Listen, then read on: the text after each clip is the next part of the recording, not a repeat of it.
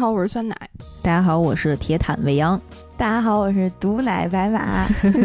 这是我们限定之条的新一期节目，我们也是在假期之间录的哈，我们就那个偷个懒儿就没有做准备跟二次元特别特别相关、跟动漫特别相关的呃内容。但是我们准备了一个线下游戏类，现在也是时下很多年轻人，包括中年人，十分十分十分喜欢玩的、十分上头的一个一个活动哈。我们准今年今天准备讲一下跟这个密室逃脱相关的，特别是这个恐。恐怖密室逃脱相关的，嗯，然后之前群里的，嗯，听友也都知道，白马和未央都是叫什么重度网网瘾少女，网瘾网瘾妇女。妇女网瘾妇女，对，然后就是跟那个我们的友台，我们的姐妹台也联动过很多次讲这个密室逃脱的这个主题的内容，然后但是都没有聊过瘾，所以我们今天专门特别开了一期，嗯。嗯，然后在五一劳动节的时候，我们。那个也劳动一下，嗯，对对对，就是因为我跟白马前阵子也跟游文化还有黑水公园的几位嘉宾大佬们，然后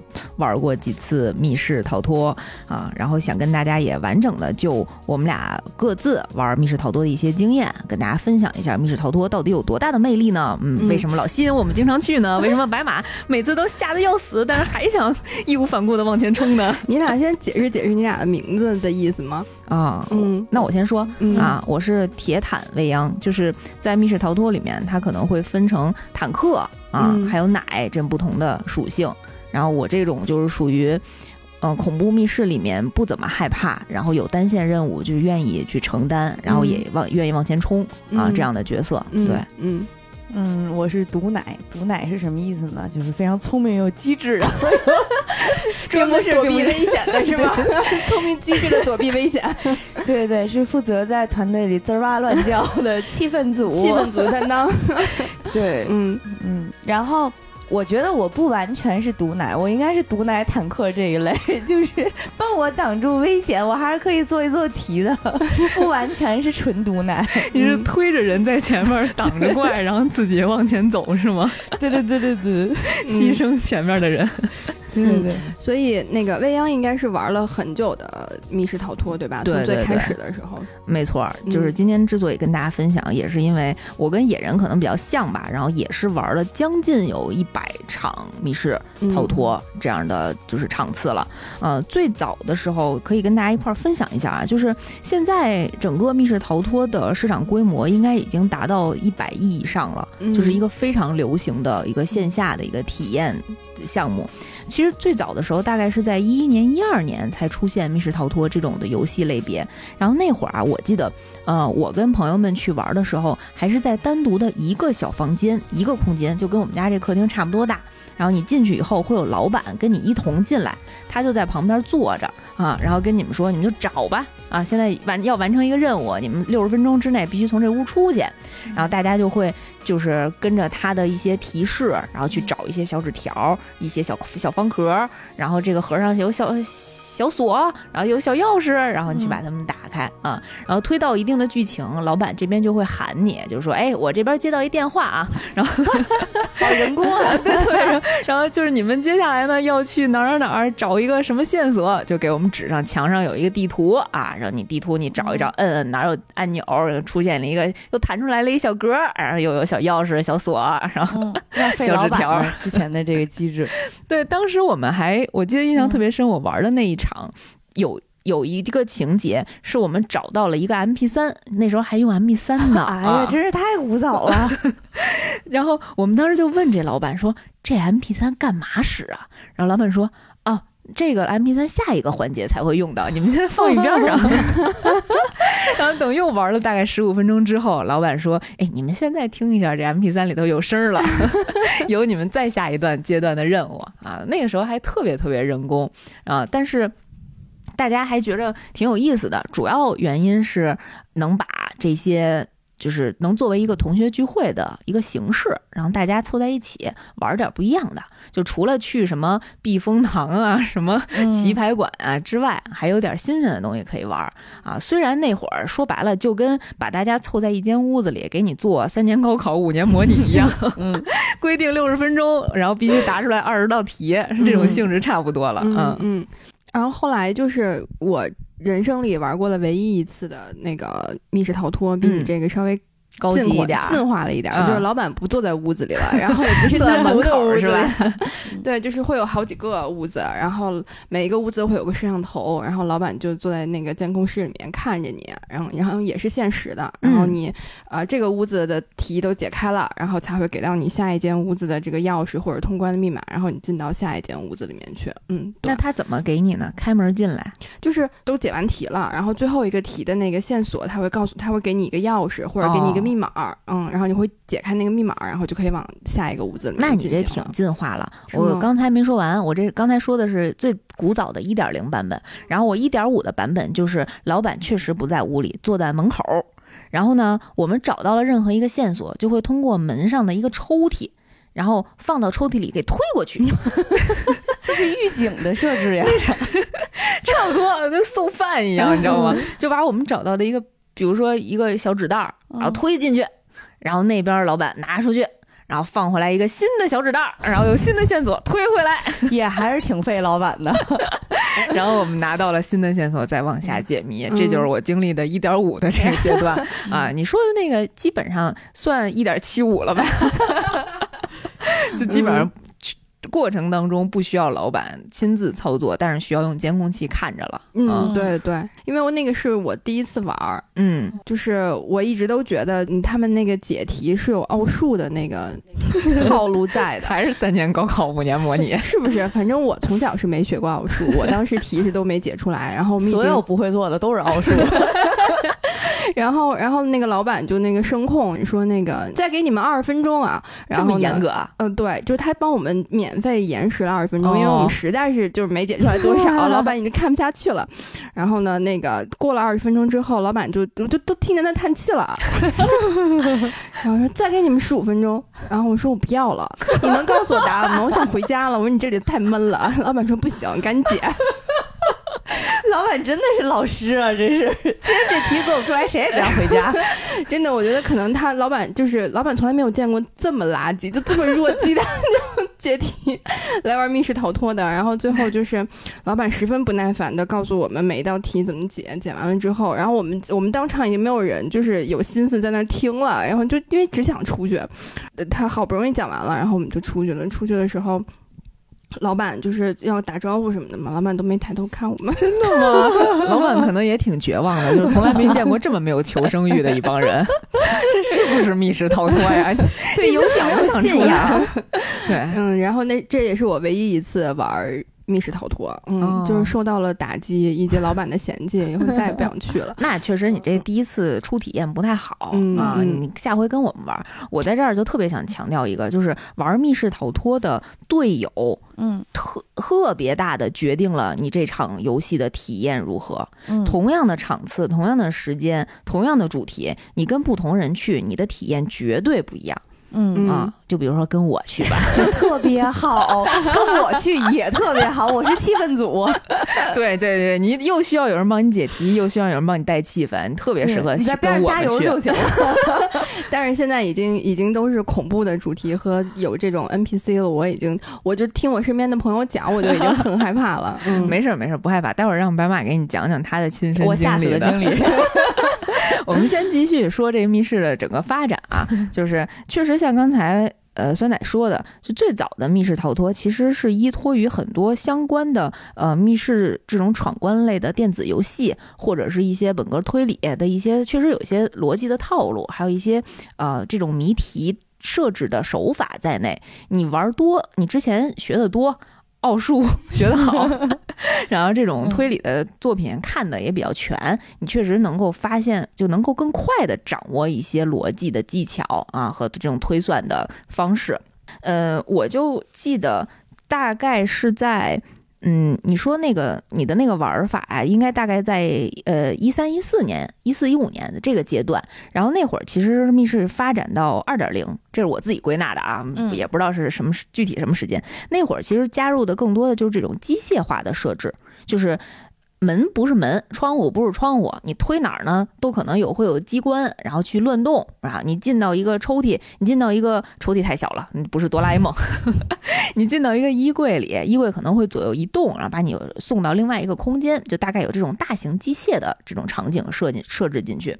但是那个时候吧，嗯，因为去构建这一个场景其实很花钱。然后成本也很高，所以当时很多商家为了完成复购率这件事儿，为了让更多的玩家能够反复多次的购买同样一个主题，它其实专门设计了时间限制，然后通关的完成度，然后各个团队的这种 PK 的机制，然后到点了，呃，就让你必须出来，这样很严格的规则，然后刺激你没有。第一遍就能够打通这个结局，然后让你再二刷三刷，对对对，然后其实就是为了让你复购啊。当时我记得我玩的好几次密室逃脱的主题，都是最后给你结局告诉说，你这次只达到了百分之七十五。啊！击败了全国 百分之 多少的用户？开机速度只需要了十 九秒钟，等等这样的一个评价，然后去刺激你，让你再继续刷。呃，当时我就记得印象非常深刻的是，嗯，每一场严格限制了提示只有三回，然后你用完了。你是需要闯关，或者是玩其中的小游戏，再去争取到更多的提提示的线索。嗯，有一次我们那个提示，呃，他当时说全场只有一次提示的机会，所以前半程我们浪费了很多时间，因为不想用。嗯，然后后半程实在是迫不得已用完了一次，然后发现当时那个机关可能是有一些呃老旧不灵活，嗯，就没开，我们就还想要提示。对方就不给，对方说：“你们从左边拿出一个小皮球，要往远方三米之外的那个篮筐投篮，然后扔十次。我们这有监视器啊，扔十次中什么六次，然后我们才能把这个提示告诉你。”我靠！突然体育锻炼起来 就特别难，就它限定的规则都特别苛刻。嗯，然后当时我们完成了，我们当时队里有一个就是有一个体育特别好的，还是个女生啊，然后投篮特百发百中，反正当时就中了啊。告诉我们了一个提示，我们最后才。出来，嗯，但是也没有完成百分之百的通关率，然后可能完成了百分之八十多，啊，也是一个挺好的成绩了，啊，但是一般完成百分百百分之八十多，我就不想再二刷了，留点遗憾挺好的，让人生当中留一些 有一些留白啊。当时经历的这个二点零的阶段，其实是，呃，很多商家故意设计，把一些题目设计的非常非常难，就是为了让你反复多刷。才去这么去去设计的啊，所以千万不要质疑自己的能力，你是最棒的，突然励志，嗯，对，所以现在就是呃，一四一五年之后，然后就已经进入到现在的这个密室逃脱的这样的一个形式了，对吗？呃，我个人觉着其实还分成了两个阶段，一个阶段是刚有 NPC。啊，其实其实 NPC 是为了帮助你推动这个剧情，然后让你这个剧情有一些故事性，嗯，然后有一些好玩的互动啊。在这儿我讲一个我之前的挺好玩的经历。我们之前呢玩过一个《仙剑奇侠传》主题的密室啊，我们当时玩的是林月如那条线。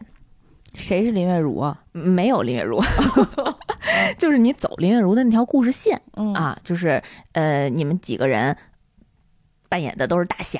反正赵灵儿走了嘛，不是变成蛇妖走了，然后你们跟着李逍遥和林月如，然后去探险，经过了那个将军冢冢啊，你还有印象吧？游戏里，当时我是跟妖总、跟姐夫一块儿去的，还有另外几个朋友。当时那个将军冢啊，我们经过一个谜题，那个那你得走迷宫走了一 走了一个月吧。差不多，反正也挺累的。我们好不容易把那将军冢那个盖儿打开，然后在棺材里面有一个秘籍，我要伸手把那个秘籍拿出来。我当时本来心里就有一点点害怕，我就怕他那棺材突然掉下来关上。嗯，反正那设计的也看着挺一挺瘆得慌的，特别不结实。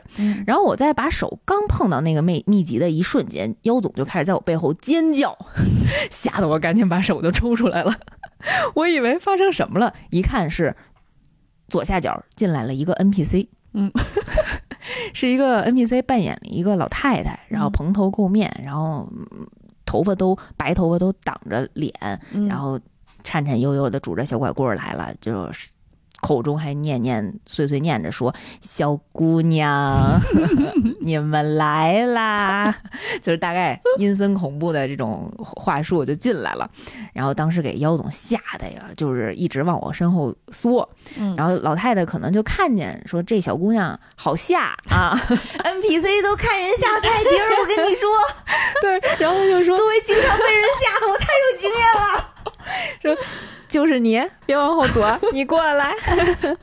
我们这儿现在需要一个祭品，就决定是你了，皮卡丘。然后妖总那时候吓得已经不行了，就一直往我身后钻。我觉得他就是你的那个毒奶的属性，一直跟那个 NPC 挥着手说：“别选我，选他，选他。”就指着我，哎呦，给我给气的。友情在此不堪一击。哎，虽然去之前也意识到了这个问题，作为一个铁坦，然后不负众望的也要去完成了他的这个单线任务，其实就是帮他从一个山洞里掏出一个东西啊，很简单，只不过就是说你的手要伸到一个深不见底的地方，你很，然后对面可能会有一个 NPC 假装去摸你啊，就碰一下你，然后。给你制造这种恐怖的气氛，然后帮他完成这个任务，其实没什么，然后就通过了这一关，就往下走了。嗯，我就是为了强调一下，作为一个铁坦被 被各种被同伴 对祭祀出去的这种情节，经常经历了，所以现在也都见怪不怪了。哎，曾经的伤痛，嗯，然后我就觉得当时那个仙剑主题设计的也挺有意思的。其中，呃，你还记得游戏里面有一关是帮彩衣去打那个蜘蛛精，嗯啊，当时我们其实就走到了一个，就是用很粗的绳子绑成的那种呃蜘蛛网。其实你是悬空的，在那上面走，然后还有一个九剑仙过来帮你去帮你们去解围，然后你们要跟着他从那个蜘蛛网上面爬过去，爬一个隧道才能过关啊，大概是这样的情节。它会跟游戏的很多环节设计的还挺贴切的，哎，那还挺有代入感的。那种授权密室对吗？应该是有版权合作的啊，我觉着它设计的非常有意思。然后。当时我就记得印象很深，就是里面的 NPC 非常敬业啊。就到了这个密室发展的三点零的时候，我们当时在进到林月如这条主线剧情之前，我们其实是在门外等等候，因为前面可能正在收拾，上一波没完呢。然后另外一个主题是赵灵儿那条线。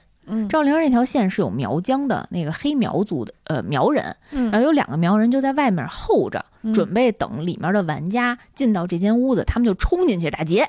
然后等于说我们在就在同样一个区域遇上了啊，我们就准备进场，他们就在那儿候场，我们就在那儿笑。我说：“ 你说这俩人打扮的稀奇古怪的，还挺挺逗啊。”然后这两个人就拿着刀，然后特别正经在那儿站着，然后姿势都摆好了。我们旁边说什么，他们都不带都不带动的。然后过一会儿，他们俩实在是有点受不了我们在那嘻嘻哈哈了，然后两个人就互相说：“你们看这边的汉人。” 甚是奇怪，要不然我们把他们杀了几天？然后特别好，就特别入戏。其实，因为他不是在密室场馆内嘛，他其实是在一个过道的准备一个阶段。然后没想到，对，就跟你这样的一个互动。然后我们那时候就说：“别说，别说，我们不想被抓进去，不想当人质啊。”那个给我的感受还挺新颖的啊，因为也是算挺早的去接触带 NPC 密室这样的一个情境，嗯。啊，然后再往后呢，其实就进到了现在这种四点零沉浸式的密室逃脱体验了。呃，除了有 NPC，然后还有很多这种声光电的特效，然后甚至还有各种烟雾弹，然后还有爆破，然后就是做的跟环球影城里面的那种特别沉浸式的那种主题公园那个就是实际体验一样，就我觉得非常有意思。就是相当于，如果是呃表演的也比较好，剧情设计也好，然后还能让你深刻去。有一些互动答题的这种逻辑的时候，你会感觉到你是花了一份钱，又玩了一个密室逃脱，又看了一场沉浸式的戏剧表演，还自己演来着，对，还是其中的参与的这个演员，嗯，所以就还体验还蛮好的，嗯，有那个让你们就是除了刚刚说的那那两个苗人的 NPC，还有 还有让你们印象特别深刻的 NPC 吗？白马，我太有了，我讲一个我跟 NPC 谈恋爱的事儿。我那次玩的那个密室，这家属能听吗？家属那场没在吧？家属那场没在，是这样的啊。家属还要剪这一期，提到谈恋爱的剧情，怎么这么开心呢？其 实是这样的，那个应该是我第一次玩一个特别就是这种沉浸式的密室，以前玩的比较早，也是那种做海淀卷子式的体验，啊，然后海淀机吧，对，然后这次那次我玩的还是带首次玩带换装的，嗯嗯，然后设定是那种中世纪。呃，那种就是有一个神秘的岛屿，一群各怀鬼胎的人登上这个岛屿去完成自己的任务，然后探索这个岛上发生的呃神秘的故事的这么一个设定。我当时呢抽到的角色是什么什么公爵之女，我和这个岛的上面的这个岛主的儿子是有婚约的，但是呢，我这个人的个人任务是。我要上岛见到我的未婚夫，然后和他取消婚约。我一个现代新女性，我要寻求我的自由，这是我的那个非常符合人设了。对对，这是我的人设。然后我在那个人设里，我非常入戏。我记得我上岛的时候，还跟还还到，因为那个从一开始就有 NPC，就是打扮的非常，他们演的特别好，就是颤颤悠悠的一个引路人，上了岁数的。然后我就一直在问他：“您知道谁谁谁谁谁在哪儿吗？”然后岛主也会，然后那个人也会跟我对话，就是他们这种临场表演能力特别强，就会让你特别入戏。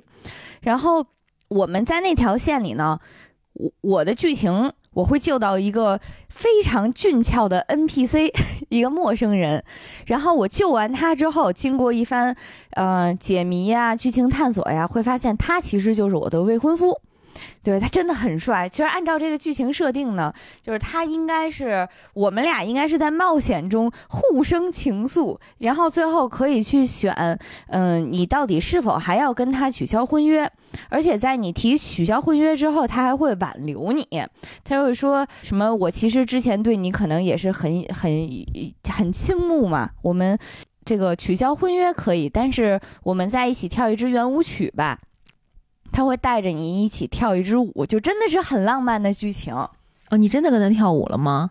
我当时是，虽然我很害怕了，就我我我那会儿还不太清楚是个什么路数。我在路上捡了一把塑料小刀，我全程是握着那把塑料小刀跟他跳的舞。防范意识非常出色了，安全意识特别好。NPC 特别无奈，你真的要拿着这个跟我跳舞吗？我说是，NPC 说行。对。其实，是否要取消婚约，就是取消和不取消，会触发两个不同的结局。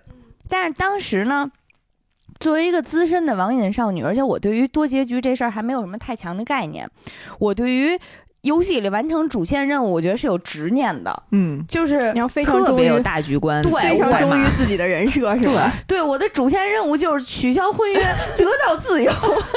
我今天我把话撂这儿了，就是金城武来，我也得取消婚约。就是虽然现在想起来这事儿后悔的摇手绢啊，但是但是当时反正是很坚定的，就就就取消了。后来也挺就挺后悔的，嗯，挺遗憾的，挺遗憾的啊，就是这么一个事儿。嗯，后来听人复盘的时候，那个复盘的人也还有人给复盘呀？对对，会有人复盘哪段剧情怎样会触发什么样的结局？当时那个复盘的人还意外深长的跟我说说，这次上来演演这个公子的这个 NPC 是我们这儿最帅的 NPC 了，这都没能打动你，没想到你这浓眉大眼的小姐 居然意识这么坚定，就是要取消婚约。哎呀。现在想想还遗憾的直拍大腿，主线任务非常关键。嗯，对对对，在白马的印象里啊。他这条线全都是结婚和取消婚约的线。我跟你说，其实我当时也在现场。我在这场游戏里面，我扮演的是一个商人的角色，就没有这么多个人戏。我的主要目的好像就是找到一个什么宝藏，我要需要通过完成主线才能知道我那宝藏藏在哪儿。所以我其实也是推主线的。然后就在我们其实跟所有的人最后达成共识，决定选择一个 NPC 满足他的愿望。根据他的指引逃出这个岛的时候，然后他让我们去在短时间之内找到一个小矿车的零件，把这个小矿车做好了之后，然后摇着小矿车嘎吱儿嘎吱儿嘎吱儿的啊，从这个岛上赶紧逃出去啊！因为会有很多丧尸、妖魔鬼怪啊，还不是丧尸，妖魔鬼怪会追我们。嗯，小矿车也是真的吗？小矿车是真的，还有轨道呢，真的是嘎子儿嘎子儿嘎子儿这样走的。这个有安全带吗？没有安全带。我所以特别想采访一下白马，你还记得你当时做了什么吗？我我记着我拿塑料小刀跟跟后面追的妖魔鬼怪激情搏斗来着。我当时我一定要讲一下这段，实在是太逗了。当时我们那个小组是有任务的，我们这个组好像是要去找那个小矿车的一个杠杆儿，然后我跟白马、跟姐夫还有应该是凯凯吧，还有另外一个人。然后我们找到那个杠杆之后，就要赶紧回去。但是你当你拿到那个杠杆，你就触发了一个现场的机关，你偷了这个小矿车的东西，然后城堡的主人就会停电，就会把这些鬼怪都放出来。所以那一刻就有很多人带着像那个惊声尖叫的那个影片里面那个面具一样，就是黑色的斗篷、白色的那种张牙舞爪的面具就冲出来，嗯，然后从窗户、从门、从各个角落，甚至从你脚底爬出来去吓唬你。去去摸你，然后那一刻，白马探出头，发现了窗户里面爬出的一个妖魔鬼怪。但是当时那个鬼怪正要转向往反方向去，他应该好像是那种类似于屁股冲着我们，对，他正在往别的地儿走。然后白马那时候发出了惊人的尖叫，我以为我以为他拿塑料小刀捅人家，然后把那个鬼怪。成功的吸引过来了，你知道那个鬼怪当时趴一半了，我到底要不要再退回来？对，当时那个鬼怪你就发现他犹豫了，嗯，他是过来吓唬我们，还是继续他的主线任务吓唬对面的人？然后那个鬼怪还是完成了主线任务，跟你一样，执着的去吓唬他本身要吓唬的目标。然后我们就借机赶紧冲过去了，赶紧回到了那个小矿车上，把那个小矿车用那个杠杆组装好了之后啊，然后嘎吱儿嘎吱儿的赶紧的敲着摁着，然后摇着，然后跑了。然后在这个过程当中呢，他会有那个扮演鬼怪的 NPC 去不停的在轨道上抓你，就让你。就是使着劲儿往前跑，因为那个小矿车，我们大概也就也就是一个三蹦子那个那个高度和大小吧，但是上头站了还挺多人的，得有十几个，十几个人。然后呢，后面那个丧尸就是那种呃，一副马上就要爬上你的小矿车，马上就要登陆，要要弄死你的那个气势，其实还是挺，反正心里。震慑力还是挺强的，嗯，然后因为上前面人多，我跟白马前面人也都是气氛组，你说说这，前面嗷嗷乱叫，然后我跟白马就被挤到了最后面，其实就跟那个妖魔鬼怪离得最近的位置，所以白马那个时候就。疯狂的拿着自己的塑料小刀，然后狂呼着我们，对 对对，然后就哇拼命的在挥动自己的纤细的小手臂，试图让他们，试图击退他们，就是滋哇乱叫，你别过来啊！我想问有没有就是 NPC 被你吓到的？肯定有，肯定有。然后我没讲完，然后我当时在那矿车上已经笑到不行了，你 真是铁坦。我一方面还得跟姐夫说：“你快点摁，咱们快跑，这边后面有人追过来。”一方面还跟白马说：“你别紧张，他们是假的。”然后全程已经笑到不行，然后大概就是奔跑了有一分钟左右的时间，然后最后冲出了那个城堡，然后大家平安无事的啊，就是迎来了一个比较美好的结局。嗯，主要是当时那个小矿车的杠杆中间好像还失灵了，是吧？对，我们还中间停下了，停，这那个矿车摁着摁着，它就停了，然后丧尸也很尴尬，不知道不知道该不该继续追了，是吗？对，再追就爬上了。剧本没这段，对，我就感觉丧尸就很尴尬的就慢了下来，动作就 本来还是激情追捕戏，后面就变成慢动作了。然后直到这个小矿车慢慢开下来，然后才大家才开始用长速来继续演戏，特别像当时网上看的一个段子，就是如果有那个凶恶的小狗，然后要跟大狗示威，在嗷嗷乱叫的时候，然后发现自己的主人没有拉着自己，然后说不行，你必须赶紧拉着我点儿。就真的是那种感觉。你们有白妈，你有想过去当 NPC 吗？就你老被 NPC 吓，你有没有想过去当 NPC 吓别人？我不行，我在那个环境里我就害怕。但你是有剧本的呀，我有剧本，但是我觉得好多密室它那个气氛营造还挺成功的，因为就是很压抑的环境，然后很昏暗的灯光。你别说我是 NPC 了，我是老板，我站那儿都害怕。因为我之前我忘了我是在哪儿看到抖音吧还是哪儿，就说有一个那个密室逃脱，然后他们征集普通人去当 NPC，嗯，然后还有挺多人报名的，嗯，会有这种体验，因为嗯。比起自己被吓唬，吓唬别人可能是人类的天性吧。嗯，但我觉得遇到白马可能也不一定。其实遇到谁吓谁呢？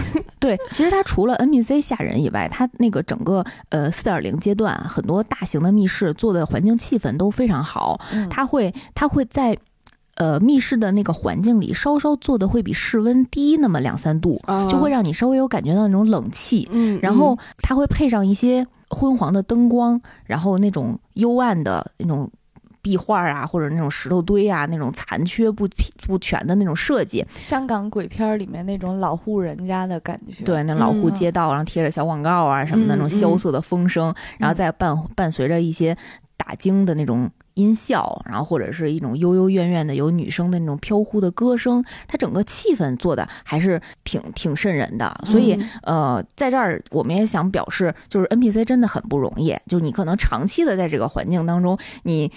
嗯，首先很累，然后你这一场，他可能经常要换角色，然后跑前跑后去到不同的点儿，然后去蹲等着玩家过来，然后这是一方面，然后另外一方面呢，有可能会经常受到受到玩家的惊吓，受到玩家的攻击。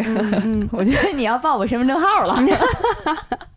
对，然后这个就是其实我们想让白马讲一讲我们前一阵子刚刚玩过的一个也比较恐怖向的密室的一个情节啊。唉，就是深刻的忏悔一下。首先要，就是因为我曾经也觉得，怎么怎么会有人攻击 NPC 呢？这不都是假的吗？但是呢，小丑竟是自己，真的就是我们那一场的主题是也是丧尸系列，是末世围城的那种感觉啊。然后那场也是声光电要啥有啥，我天，然后。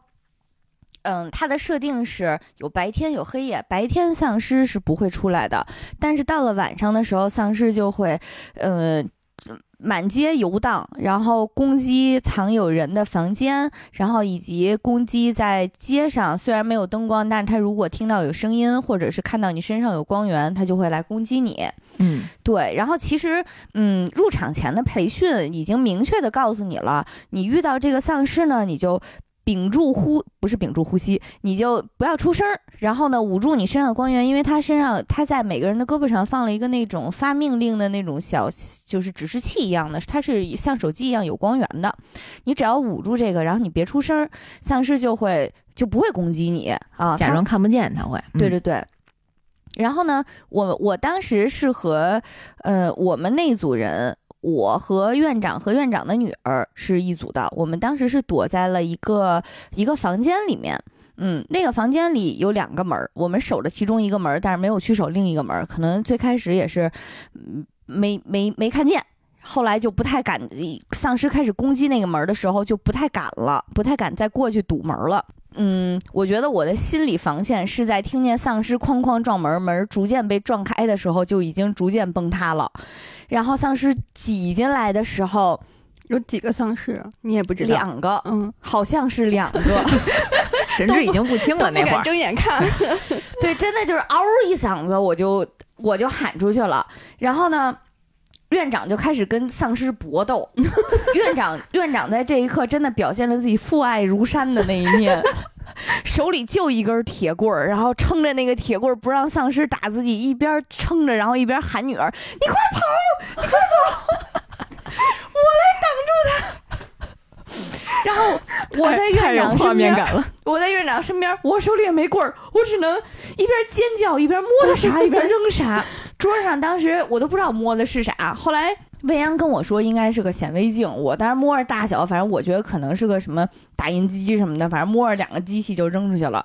然后扔出去之后，紧跟着手臂上的提示器就想不要攻击 NPC，不要攻击 NPC。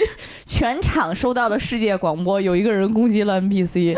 然后我们俩跟丧尸搏斗着，就是觉得自己千难万险要保护院长女儿，院长女儿在旁边就是。没有出声，捂住那个什么，就站得特别稳定，没有任何反应。然后最后我们俩，我我我跑，我带着女儿跑出去，女儿也不是很想跟我跑，因为其实人躲得好好的。人家是见过大世面的人啊。我就当时想，现在想想就还挺挺能也也能理解一点点那种人在应激反应的时候真的控制不了自己的行为，因为我扔出第一下，我的瞬间反应是我是跟 NPC 道歉，说对不起对不起对不起，紧跟着他来攻击我，我就继续扔了，真的控制不住，一边忏悔一边不改，对，哎，是时候给你还原一下这个故事的全貌了，就是我那场也在。我们那场确实像白马，白马到这儿可能记忆已经消退了，整个故事就已经断片儿了啊。我们当时那一场确实是一个丧尸围城的主题，我们会分成四组人马，然后不同的小组会有自己的特定任务和定的特定角色。像白马那一组呢，其实是商人吧，还是黑帮？但是承担的商人跟跟商人谈判，然后去做各种任务给你们挣钱。嗯，对他其实。担当的是这样的角色，然后我跟姐夫担当的是呃专家，我们是穿着白大褂，然后是专门是做血清解药，然后最后是为了前期就是对前期是收集很多的材料，然后拿钱换不同的这种呃就是这种物料，然后最后合成血清。然后救大家出去，我们是一个比较挺核心的角色啊。我们而且还有一个关键因素呢，就是我们穿着白大褂啊。你知道，在那种灯光下，在那种昏暗的环境下，我们俩就像两个信号弹一样，走到哪儿僵尸僵尸追到哪儿。我们的设定是剩下三组人都保护我们啊。然后推动着我们找到材料，做出血清。我们那现场前六分之五剧情真的不夸张，六分之五我都说少了，十分之九的剧情我们就没跟另外三组人汇合过，就没有人保护你们，对吗？对，我们全场找，哎，我们要找这个，我们要找那个，反正越拿枪的人我们就越找不着。当时是这种险象环生的情景。然后还有两组，分别是，呃，应该是上尉。啊，还有一个平民，就是上尉呢，这边是完成一个一定的任务，会拿到枪支，然后会保护剩下的人。然后还有平民呢，是专门有一些，呃，跟 NPC 飙戏，然后换取一些情报，然后可能会出出卖自己的灵魂，怎么怎么着，然后换取一些材料啊，这样的定位和角色还都挺有意思的。每条线都有自己的剧情啊，我我只能讲我们那条线。我们那条线呢，因为有两个铁坦，所以充当了专家和。上位的 功能 就是晚上也出去会会僵尸，因为我们当时收到一个情报是说，在呃某一个丧尸身上藏有血清的其中之一的材料，你们必须要拿到他身上的东西，所以我们就摸黑。在夜晚出冲出去，找到这个僵尸所在的地方，然后想去打败他，然后拿到血清。但是我们那个时候高估了自己的能力，他的游戏设定是你必须用枪才能把他打晕三秒，你才能摸他的身体拿到血清。我们是徒手去的。然后当发现没有办法制服那个丧尸的时候，我们就准备跑，但是周围呢全都是门窗紧闭呀，全都是他们从里头 顶着门，我们都没地儿去呀，那我们怎么办呢？然后我们就突然想到了。嗯，那个当时那主持小姐姐说，只要你躲好了，捂住光源，然后我们就藏在一个门后面，然后蹲在地上捂住身上的光源。我跟你说，我那时候除了白大褂，身上还有好几个血清的材料，都是发光体，我就恨不得把它们都放在我的衣服里，摁住了才不能出现光源，然后去抵挡外面袭击我们的这个丧尸。那个丧尸当时几几乎离我们大概也就，呃。十五厘米的距离就已经离我们很近了，相当于就在我们的头上，哇，就这样发出这种声音，拿着铁链子就是哗啦哗啦的响。其实它就是准备着，但凡你嗷一叫，或者你碰我们一下，然后我们就摸你，你就掉血。但是那个时候我们就可能玩游戏经验比较丰富啊，我们就一动不动，就等着。然后我那个时候呢，因为特别大的去睁着眼睛想去看清那个丧尸的位置，但是因为天太黑了，真的看不见。然后我就觉着，呃，因为像你说的，看抖音就经常会有那个从显示屏的那个角度去看玩家玩的时候是什么样的表情和动作。我一想，我这么冷静，回头那个主持人跟丧尸说你摸他，这怎么办呢？然后我还特意的这样扭曲着自己的五官，假装自己非常害怕。嗯，屏住呼吸，直面丧尸。这就是我在当时内心想，他们两个什么时候走啊？我们还要继续做任务的时候，这个时候就听见遥远处白马嗷的一嗓子，接上了他的那段剧情。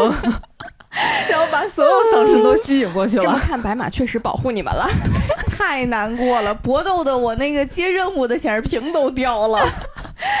当当时真的，我们内心想的就是太好了，居然有有人救我们于水深火热当中，然后我们就可以去做任务找雪清了。然后把我们的两个丧尸就吸引走了，我跟姐夫就确实去不同的地方去找雪清。然后虽然最后还是比较遗憾，好像只做了。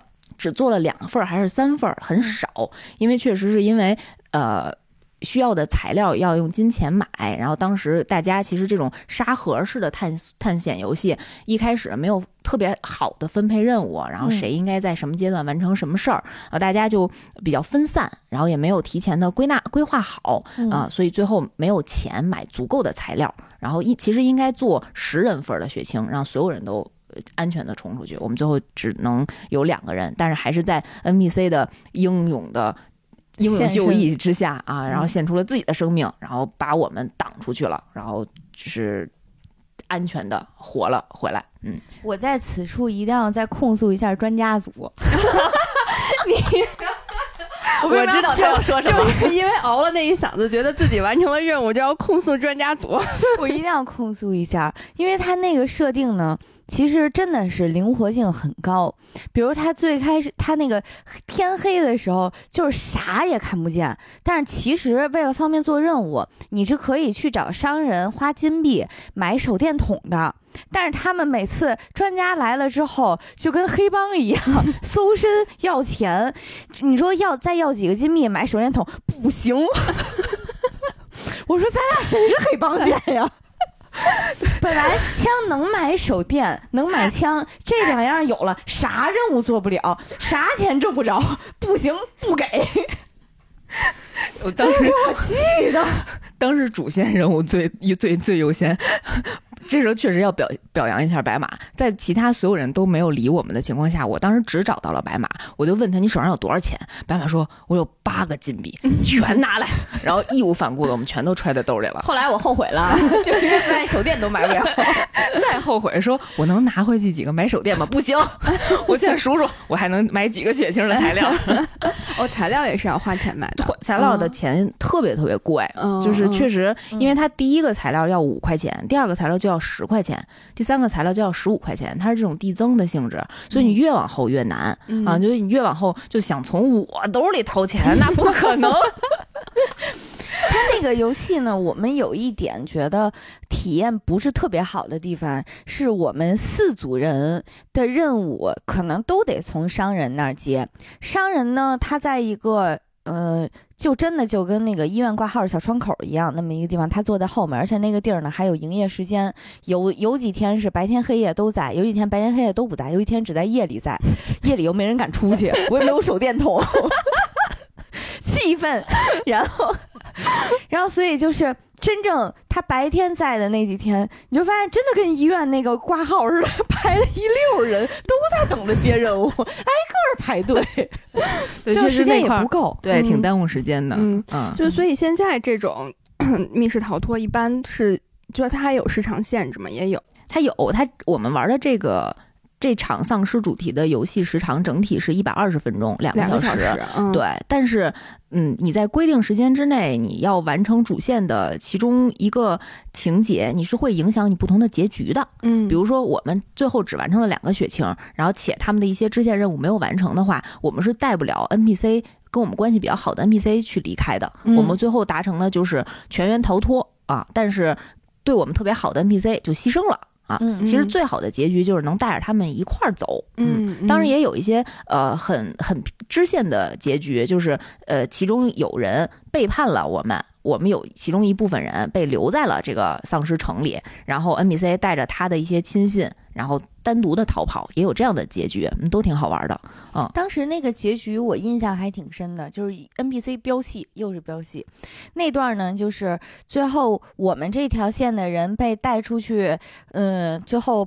跑了一圈去抢一个信物，大概是，然后在那个抢信物的那个狂奔的过程当中，就是又是声光电砸砸特效砸那个预算的时候，就反正特刺激。在那个逃跑的之后，在那个逃跑的末尾的时候，嗯，其中一个 NPC 英勇就义，发生了一声特别逼真的惨叫。然后他就等于牺牲在那儿了嘛。我们跑回呃当时那个任务基地的时候，等于我们几个玩家就一直在交流，刚才跑怎么样，带不带劲，牛不牛逼？然后刚才谁叫的，谁死了？然后可能还就和我们一起跑的，就会有人说：“哎呀，没事儿，NPC 死了，怎么怎么样？”然后当时在现场的另一个 NPC，就是也是整个应该是游戏设定里面的这个末世城堡的老大，就会特别严肃的。教其实就算批评教训吧，就说说说你们觉得好玩吗？他牺牲了是为了你们，你们觉得这样说这样说有尊对他来讲有尊严吗？什么什么就会真的是戏戏特别好，就是但是说完我都快哭了。对，因为他扮演的是类似于一个雇佣兵的角色，然后你能感觉到他军人的气魄那一刻，嗯，然后就觉着。我当时就觉得，我怎么就带了两瓶血清出来啊？太不应该了！马白马为什么没给我多拿点钱来？你怎么当的黑帮？怎么没让我买枪买手电筒？给你手电筒有用吗？你照着 NPC 砸呀！你瞄准啊！太难过了。哎，我我还想问，就是它这个密室逃脱，就是它一个一个馆，就是一个这种营业的场馆，它只有这一个主题吗？呃，不是，它会有很多主题，就看你这个店面整体的占地面积和规模。对，然后像我们去的这家其实是有两个主题的，但是其实也挺不容易的，就是它一个主题占地面积差不多得有个七八百平吧。嗯，是很大的，很大的空间，对，所以呃，这种规模比较大，然后呃，游戏性也比较强的密室，都会在城市比较偏的地方。嗯嗯，像便宜。对，像北京的话，我们去的这个地方基本上就是在东五环外了啊，就是地价会低一些。我听着就是不管是剧本还是 NPC，还是你现场的那些环境的那些氛围的营造，我觉得造价还挺高的，应该。嗯，对对对，声光电真的特别好。我们在最后冲出丧尸重围的时候，有前面的特种兵。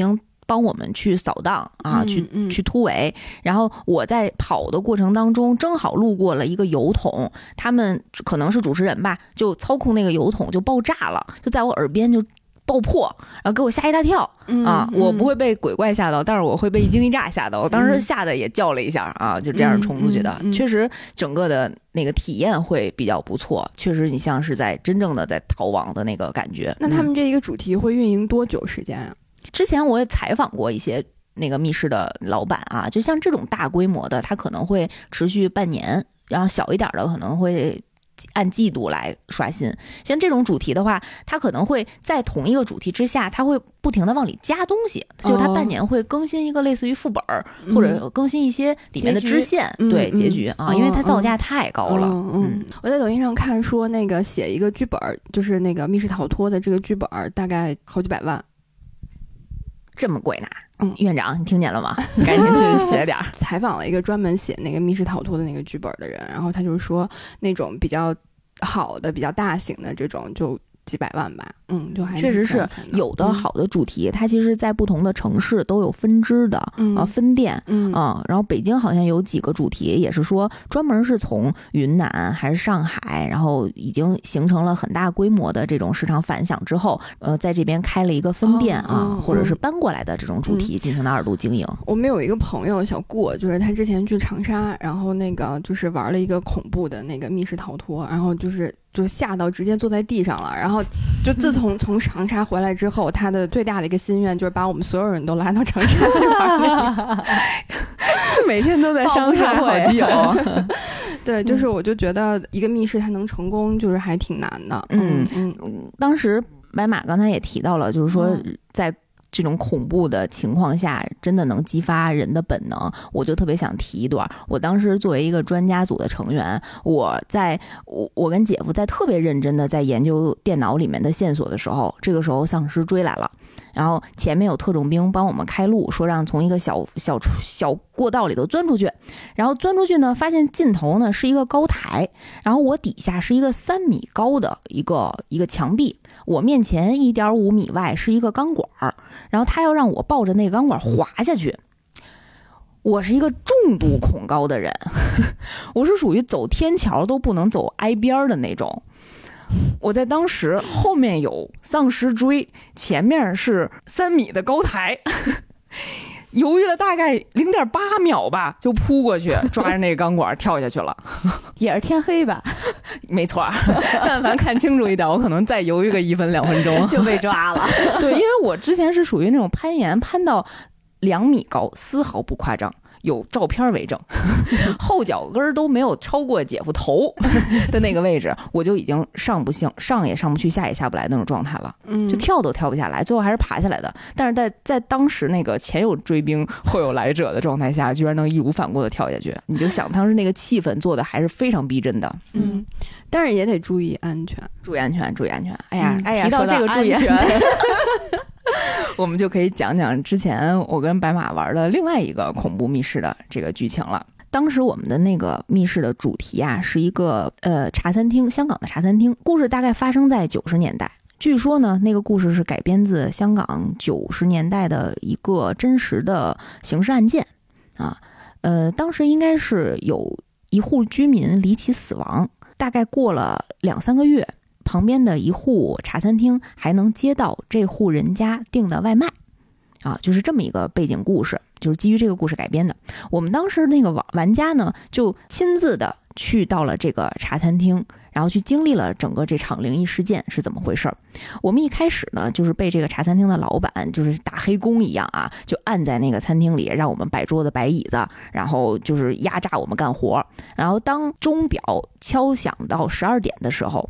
我们这个茶餐厅突然接到了一个订外卖的电话，就是说哪哪哪个高级公寓里头，然后哪一户人家，我们想要几份叉烧饭，啊，当时老板就说，那我们得选一个人去送饭呀。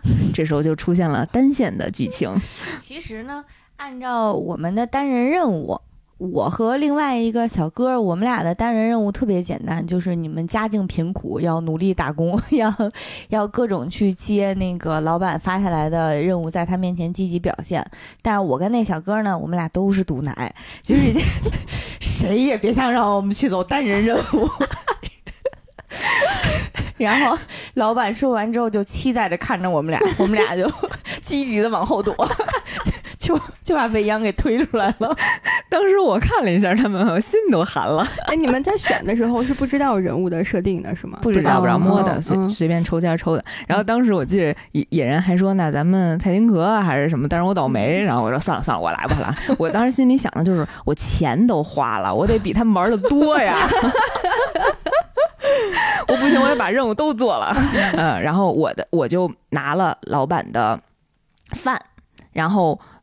从这个茶餐厅的后门出去，然后去到一个人家送饭，那个体验真的还是挺瘆得慌的。因为我当时在玩那个主题的时候，也是为数不多的，呃，大概是经历的第一个或者第二个恐怖密室。我其实也不知道里面的套路是什么，我出去还是有一点害怕，因为它的环境设计的非常逼真，特别像那个八九十年代那个老旧香港老旧小区那种霓虹灯暗旧的滋滋，然后。电流声，然后接触不良那种感觉，然后整个萧瑟的风声啊，做的那种音效，然后地上呢都有很多那种坛坛罐罐，然后还布满了灰尘和蜘蛛网，贴了好多乱七八糟不知道是什么的纸儿，对，小纸条、小广告啊，然后，然后在非常黑的情况下啊，一会儿闪一下，一会儿闪一下，就在这种环境下，我要去摸着找到门牌号四零幺这个房间。啊，具体的忘了这间房间去给他送饭，我就大概就给自己装胆嘛，然后边喊啊四零幺的送外卖的来了，一路喊也没有人理我，然后找了半天，然后才在一个角落里找到了四零幺的这个房门，然后我就敲开门，只开了一个门缝儿对面有一个非常低沉的声音，看不见脸，就跟我说你干嘛？我说我来送外卖，他说你放在那儿就行，我就把。外卖放在地上，他就从最上面给我递出来了一张纸，那个纸其实是一个钱币啊，一个港币，然后砰的一声把门就关上了啊，我就回到那个那个老板的茶餐厅店里，然后把这张纸呢就放到了钱箱。啊，这个单线任务其实就结束了，嗯，其实一点都回过头来看不是很可怕啊，但是呢，不知道为什么我放进去的那张钱，在老板从钱箱用锁打开之后。发现变成了一张冥币，这一段我觉得他们也设置的特别好，就是他就就好像给你变了个魔术一样，就是当着我们现场变了这个魔术，因为我是自己放进去的，我从最上面的一个就是投币孔放进去，然后从下面的锁打开，发现变变了，里面就没有再第二张纸了，就特别有意思。嗯嗯，当时我们。那个老板还还有就是 NPC 还是想特意让我们所有人确认一样，就是都你们都来看看，这就钱就放在这儿了，然后放进去之后，让我们所有人都看到这个过程。嗯，那个时候就觉得这个还这个这个细节还挺挺吓人的。对，然后这时候老板也很入戏啊，老板就急了，说。你拿了我的饭，送了人，拿回来一张冥币，你怎么你恶心我啊？不行，你们必须今天把这钱给要回来。然后我们说我们不敢去，要去你去。然后老板老板更怒 更凶啊，就把我们全都轰走了，就让我们从那个呃那个小过道后门，然后赶紧去找人要钱。这时候我们其实就进入到下一个阶段的剧故事剧情。当我们这一组大概五个人吧，五六个人一起走到那个后门楼道的时候。刚一出那个饭店的门，全场黑灯，我们什么也看不见，然后就抱在了一团儿，然后慢慢的往前蠕动，然后野人就首当其冲说：“哎，我后面撞墙了，不能走这边，我们靠边一点，转过去转向。”哎，一群一团人摸黑，对对对，然后在这个过程当中呢，其实就突然亮起了一个幽黄的小灯，然后就看见一个小女孩在远处。亮了一下，红棉袄，对，穿着红棉袄，然后扎着那种马尾辫，戴着小头红色的小头绳，穿着小红布鞋，就闪了一下，然后又灭了，然后突然离我们近了一点的位置，然后又亮起了这个小灯，这个小女孩就在近距离的位置又闪了一下，又灭了。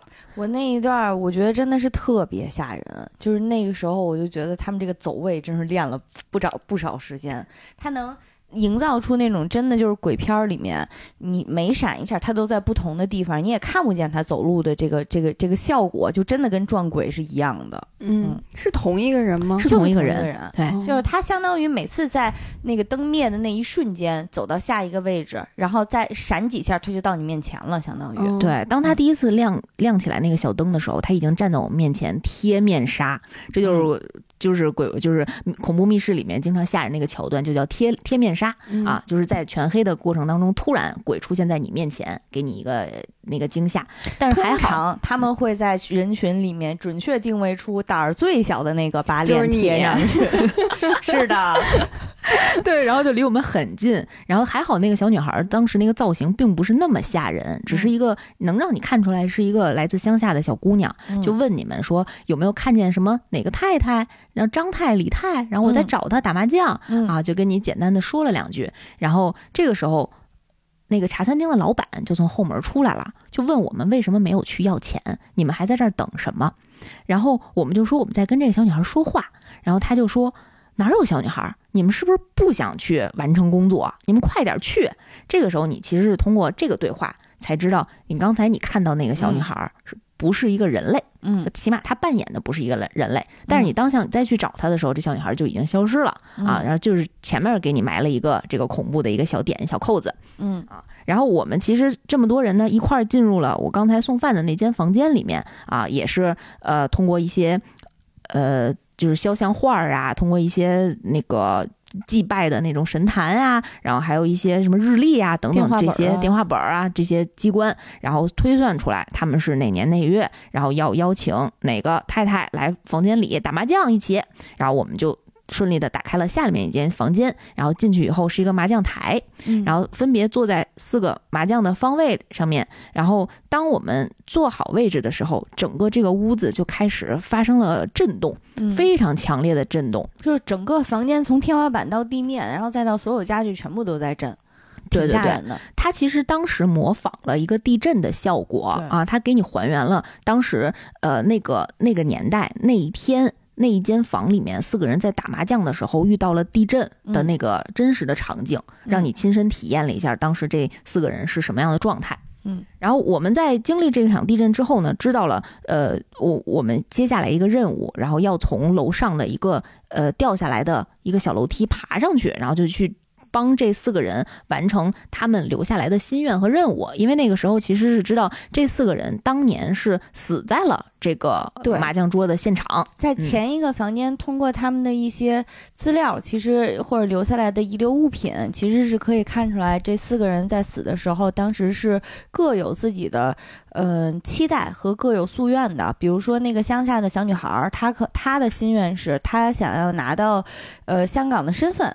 她马上就要拿到香港身份了，然后那个张太太，她是和她的老公应该是要那天正好是要结婚，要正式办事儿，嗯，然后还有一个呃老头儿吧，还有一个还有一个老太太，她是她孙子要上学，她应该是要收到她孙子的入学通知书，大概是这样，就相当于我们经过地震这件事情之后，是要在现实内帮他们几个人去完成自己的心愿。嗯，因为他们相当于是一个呃灵魂的状态，然后一直留在这个世间，没有完成自己的心愿，所以就变成了鬼祟，然后可能就会影响那个正常的人类生活。我们就为了完成他的夙愿，才能让他们继往升天啊，投胎去。嗯啊，这个时候呢，就说到注意安全的事情了。我们当那个天花板上掉下来那个呃一个木质的小楼梯的时候。所有人都知道，那肯定就要从这个出口往上爬嘛。啊，我我当时其实已经从余光看到了有一个 NPC 从我们背后的那个拐角要转出来。他当时那个那个情况是这样的，就是鬼是从窗户那儿要探出来的，对吧？对，因为窗户和楼梯其实是挨着的。我我当时曾经想着，你爬得慢，要不然你先爬。但是我的恐惧战胜了我。所以我就一个箭步，我就先冲上去了。我就在阁楼里面，因为未央应该是最后一个人了，对吧？对对。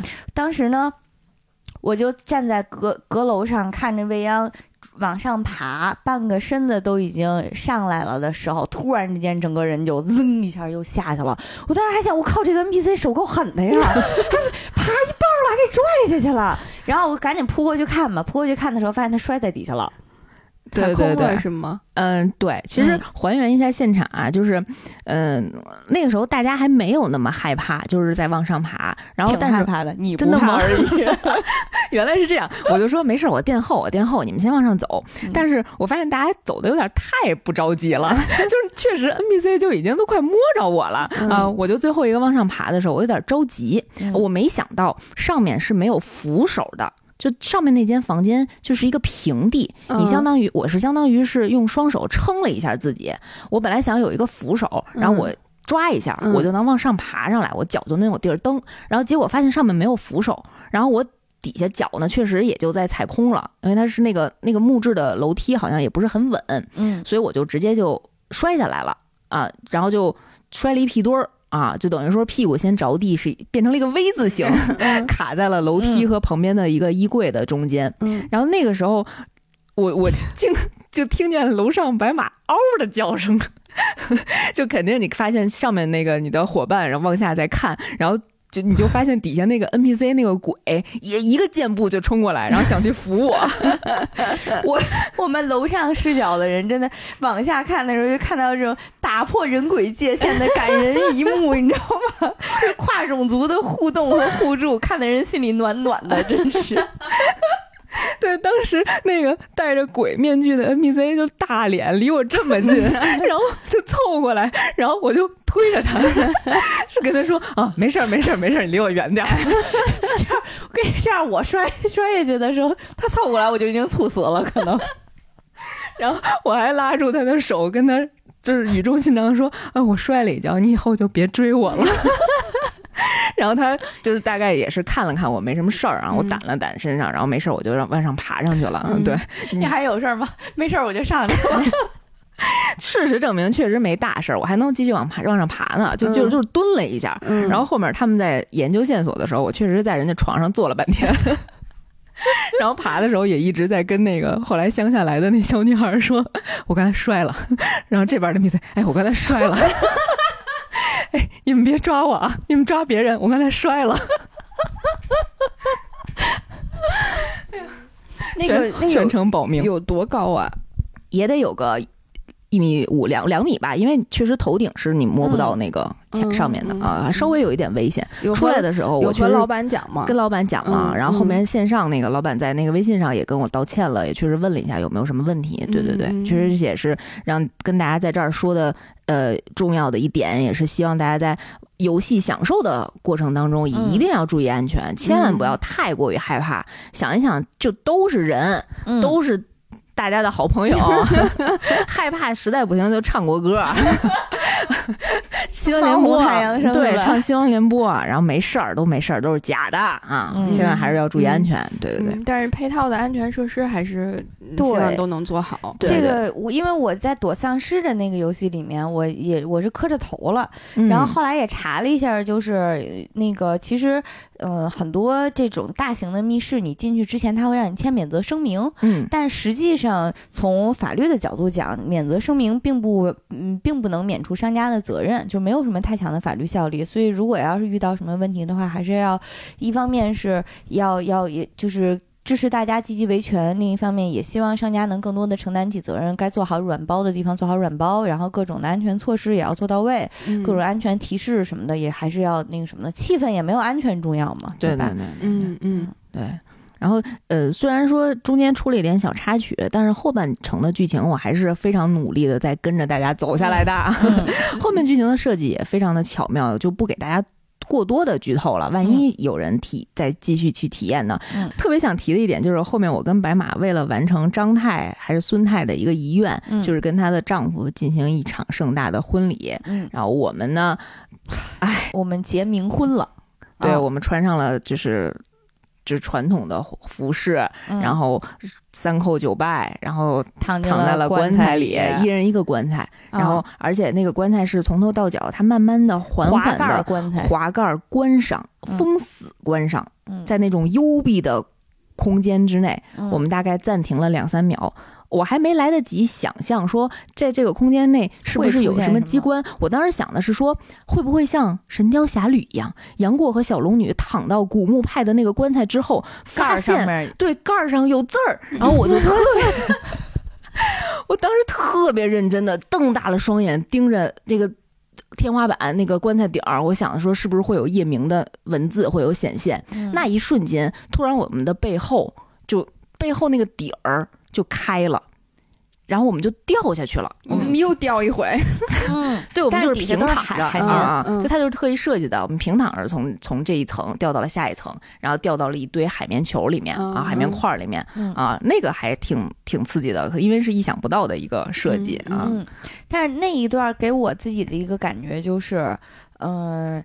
他我我觉得首先是因为他整个的那个剧情设计让你会很容易投入进去，然后带无论是体体会到这些人的感情，或者说是去体谅他们当时的那些心境，呃，会会有那种我我是真的发自内心的想帮你完成你的心愿的这种感觉。呃，我我觉得我当时就是他进来给我送那个衣服的时候，我还跟他亲切握手拥抱，我说你们太不容易了。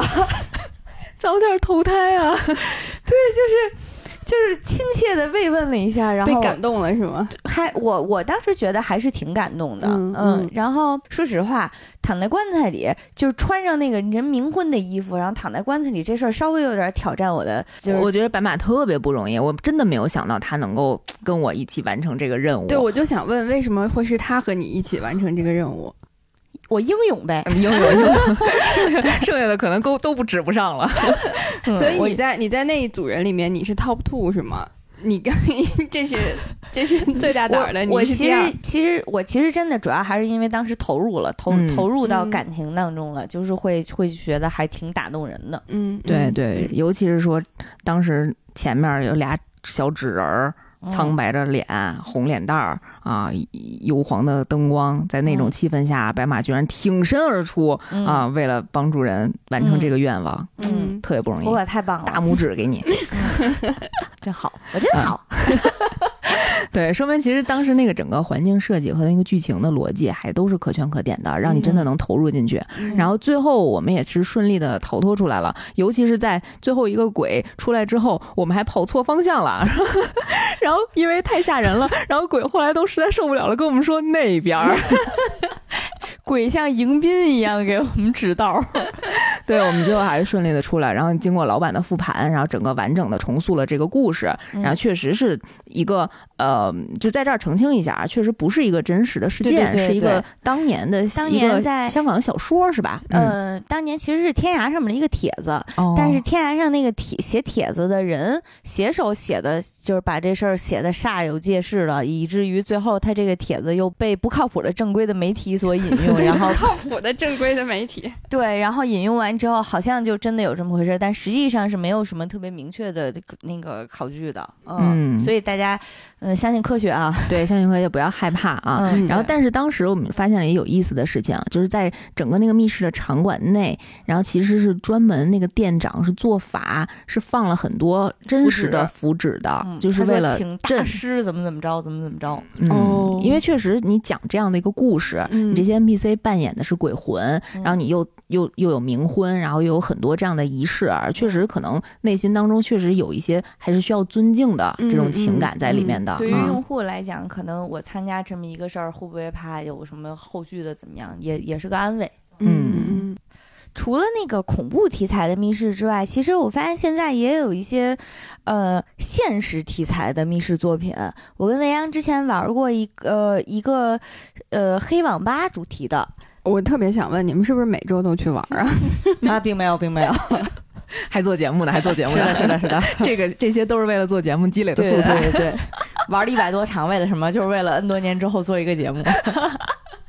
当时玩的那个现实题材是黑网吧和传销。黑网吧的那个，我我印象很深，因为它的所有的解谜都特别的贴近生活。嗯，它整体的这个故事线呢，很精巧，也很小。就是我们是一群维修工。我们要去，呃，一个玩具店，好，应该是玩具店。去修他们的网络，修电脑，就是那个店主说：“我这个电脑好像中病毒了，你帮我看看吧。”然后维修的时候呢，突然发现这个维玩具店呢，其实里头还有一个密室，密室里面就是黑网吧。这个电脑是中病毒，它这病毒是哪儿来的呢？是一个网吧的一个一个用户，是附近的一所学校里的一个小男孩，他被霸凌了。他被霸凌之后，为了报复那个欺负他的校霸，所以他给那个校霸发了一个木马。病毒引发了这么一个事儿，就是故事是一个很小的事儿，但是你逐渐推进的时候，能够了解到一些这个小男孩他自己的经历。嗯，我还记得他那个木马病毒的名字特别逗，叫呃大象抠脚视频，老记住这些特别没用的，就特别可爱。当时呃印象比较深的解谜的点，比如说。你会捡到一个小学生的书包，真的是破特别破破烂烂，我就觉得这个场景吧就特省钱，啊，一个一个破书包呢，里面有一个学生证，那你可能知道这个当事人的真名叫什么什么东，啊，然后呢，嗯，但是我又得知道这个这个人他用的在这个网吧里用的是哪个机器。这个推理的过程就是，比如说，他电脑，他书包里面还有一本特别特别破破烂烂的字典，字典里面呢。他应该是写了好多的那种火星文一体字，因为那会儿都流行是那个用火起一个火星文的名字，谁也都不认识是啥字儿。他为了起起名儿，他写了好多。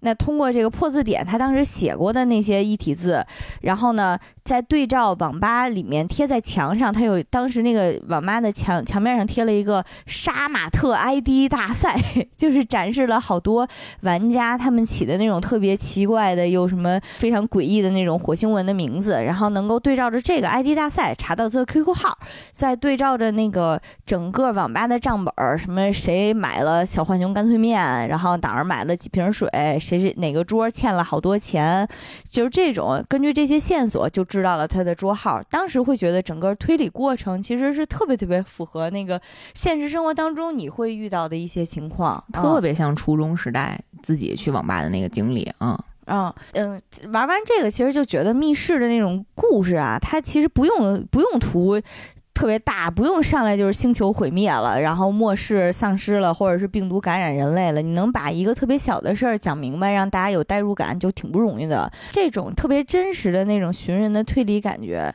我个人生活上一次还是在网上查前男友的前女友的 微博账号是什么，俩人后来还有没有联系？什么通过微博的定位呀，还有他们发过的同款呀，这种就是会有这种感觉。所以我就一直在想，会不会有哪个密室推出那种什么狗仔套餐，然后就是锤爆这个顶流偶像，什么骗婚生子、代孕、逃税？我觉得这个就会特别引发大家的代入。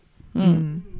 然后也还挺期待，就是密室能够更多在主题上面更多的去，呃，尝试这种现实题材，因为其实也有好多小孩子来玩嘛。就是如果能够在这个过程当中给大家一些一些启发，然后一些行为上的引导，还是还是挺好的。包括我记得那个我们玩那黑网吧的题材里面，这个小男孩还曾经网恋过，他和一个呃什么什么叫什么贴心姐姐啊之类的账号谈了一段时间自己的。些生活经历，然后倾诉了自己被霸凌的痛苦。后来惊讶的发现，贴心姐姐就是被就是霸凌她的那个人的马甲。那个人就为了欺负他，还又又注册了一个账号，还欺骗他的感情，还骗他的感情。嗯，所以就会觉得，嗯，就也希望更多的这种现实题材能够让大家在行为上面得到引导，然后在不能在道德上有什么进步了，但是关注一些现实生活中的事情吧。嗯。就你玩完了以后，确实会有这种反思的余地啊。嗯，对，就是还尤其是还有一个，呃，传销组织的那个主题也是，当时我们是嗯被朋友骗了，然后加入到这个团传销组织，然后目的呢是为了逃出来啊。你确实去。亲身的那种感受到传销组织里面，然后那种崩溃、洗脑，然后每天早上要做操，然后要完成任务啊，这样的这种这种比较恐怖、这种集中营式的这种管理啊，然后你还是要逃脱出来。然后最终，当然了，主题肯定是让我们一定要远离这种这种传销组织啊，一定要积极乐观的生活，生活里面所有困难都不是困难啊。嗯，说到这儿，我就特别想说，当时我有一个同事。也是属于铁坦的这样的属性，然后他的呃处理恐怖密室的角度，我们当时问过他为什么不会害怕，然后他就说：“哎呀，生活远比恐怖密室可怕多了。”也是经过生活殴打的人啊。白马玩了这么多场，就是上瘾对吗？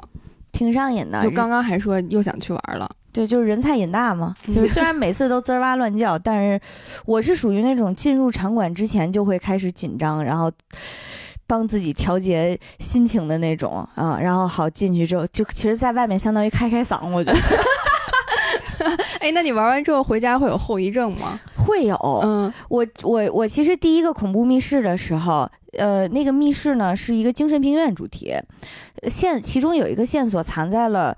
呃，洗手间马桶的水箱里面，马桶是洗手间有两个隔间儿，它有一个隔间是打开的，就是你要去掏钥匙的那个洗手间；另外一个呢，门是封死的。但如果你蹲下来往里看的话，你会看到一条人腿在洗手间地板上搁着，而可能就露出来一点点，就是。那个东西完美的击中了我对洗手间的恐怖想象，然后我还试图克服自己的恐惧，但是我想，我去，哎，捡出来，我抱着它玩儿，有什么的？然后我就蹲下，崩溃疗法，对，就是这。然后我就蹲下去，想把那条腿扯出来，扯出来带走，结果摸上去我就崩溃了，因为它那个质感是。对，真的非常逼真，它是那种硅胶的质感，手感特别的细腻，甚至还有一些丝，还有一些那个湿润，而且摸起来冰冰凉凉的，就会有一种就好像刚死不久的感觉，扯不出来，不知道哪儿卡住了，就能想象这个人好像是横着倒在地上，后面就全我自己就脑补出一出大戏了，已经 二十万字儿已经在后面等着了，真的是。然后就玩完这个密室之后的一个礼拜吧，就是自己不敢上厕所。在家自己不敢上厕所，太惨了。那还那玩完了，然后还想再去玩，是图啥呢？图刺激，图意志磨练自己的意志品质。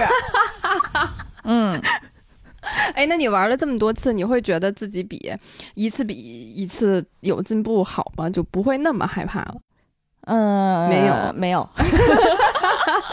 为什么？是因为你每次去玩都有这都有未央这个铁坦在身边是吗？差不多吧。嗯，所以所以你推荐就是，如果想要去玩的话，又害怕的话，就带这么一个人，就一定要带一个铁毯，然后就踏实的给铁毯当挂件就好了。你就是铁毯的手机壳，就是这种感觉。采访一下铁毯的感受，铁毯就觉得这钱花了必须得玩到位。我少哪条线我都不行。然后我还有一个感受就是，嗯，现在这些密室，他们其实的那个，嗯，各种的手段和气氛营造真的做的特别好。嗯，以下这段单人剧情是我逼着家属替我走的，但是据他形容，就是要躺在一个宿舍里的的一张床上面，然后呢，你要把蚊帐放下来。然后呢，你要在上面可能做一些什么动作来召唤那个鬼才行。然后召唤完之后，那个鬼就会把脸贴在蚊帐上面，到等于在蚊帐上面划来划去，你能看见一张鬼脸从蚊帐外面探过来。那个其实也挺集中恐怖想象的，我就会觉得这种氛围营造就非常非常好。嗯，然后毛师傅说的，嗯，对，毛师傅说没什么呀，就这样啊。毛师傅也是铁毯，嗯，对，毛师傅也是一个铁毯。为什么你们都不害怕呢？嗯，你是小时候被吓大了，就是其实有几几重因素啊，在这儿正好也可以但跟大家分享一下，就是嗯，有这种想要去玩但是又害怕的这种听众朋友们，其实也可以呃牢记这几个三不怕原则。嗯，就是第一点非常重要，就是 NPC 都是人，嗯，都是人演的，都是假的啊。就是都是真人扮演，你有什么可怕的呢？你大不了跟他飙戏呀，他没准跑得比你还慢呢。你有什么赢不了他的？你是做题赢不了他，还是跑跑的没他快？哪项你比我强？我就是抱着这样的心态，然后没关系啊。哦，对你，当你知道他是人的时候，一切都好办了，就是你一切都可以跟他谈谈。我跟你讲这个。我觉得作为坦克是不理解我们菜狗的心情的。你想象一下，我扔完东西我都跟他道歉了，他吓我，我还是得扔的，这不是我能控制的呀。他是不是人不重要，他不能吓唬我。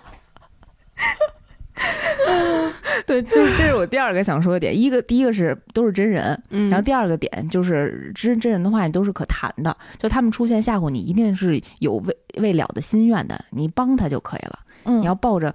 抱着大爱的这种心情，我现在想想，那个茶餐厅的那个，我能去怀着大爱帮他，是因为他没吓我。吓我的话，可能当时棺材板已经掀了。然后第三点呢，其实就是你玩多了以后，也能大概预判出来它会从什么地方突然的袭击出现。啊比如说黑全黑灯，那肯定就要贴脸杀。嗯啊，然后门窗、柜子这种大型的地方能躲人的。然后或者是有那种豁口的地方，肯定会有东西爬出来啊！就你大概等有一个预判，就这个对我们菜狗很有用。因为小红那次就是那个穿红衣服的那个人，他是在明灭的灯光下准备贴脸杀的人是我，但是我大概预判了他会贴我，所以我提前是闭着眼睛的 啊。闭上眼，什么都不怕了，是吗？对对对对对，闭上眼，然后和人群聚在一起，没有什么能伤害我。对，然后还有一点也是说注意安全，为了注意安全，而且很多 NPC 其实是说，呃，你只要。装出跑的姿势就可以了，嗯，对他其实就是为了也是去渲染气氛。啊，你就假装跑，他就假装追。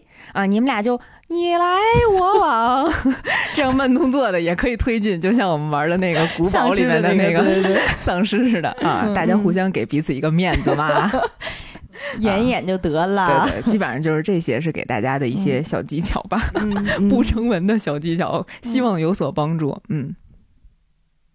我我的另外一个毒奶的朋友曾经在玩单人任务的时候，也是，因为他当时的那个环境是他在一条甬道里爬，然后甬道的尽头呢是挂了一张网子，前面有一个破轮胎，他等于要把手伸到破轮胎里面去翻藏藏的那个道具。他当时预判的是网子背后肯定是要突然要要出轨的，所以他采取的策略呢跟我一样。他是背过头去也不看，就是手伸在后面随便摸，那个鬼已经出来了，然后鬼一直在发声音，然后就想你，你到底什么时候看我？然后我那个朋友就非常坚定，我就是不看。鬼后来就急眼了，踹了一脚轮胎就走了，从精神攻击变成物理攻击。也行，对，闭眼闭眼，这招非常管用。对，其实玩多了以后啊，就是大家会觉得，就是恐怖密室，我觉得现在它其实不，其实不叫，它不应该叫密室逃脱了。它现在很少，就是这种恐怖类型的呃线下体验，其实更多的不是让你去解谜，而是让你体验整个故事剧情和这个气氛。我觉得我应该给它换一个名字，它这个名字应该叫。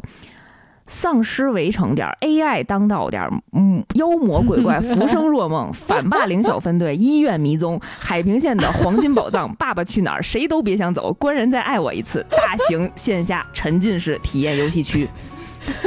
天哪，你这是囊括了。我觉得你这是给柯南写了一个片名儿。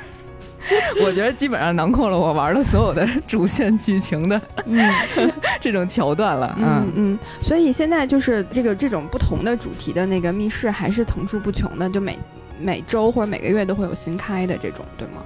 嗯。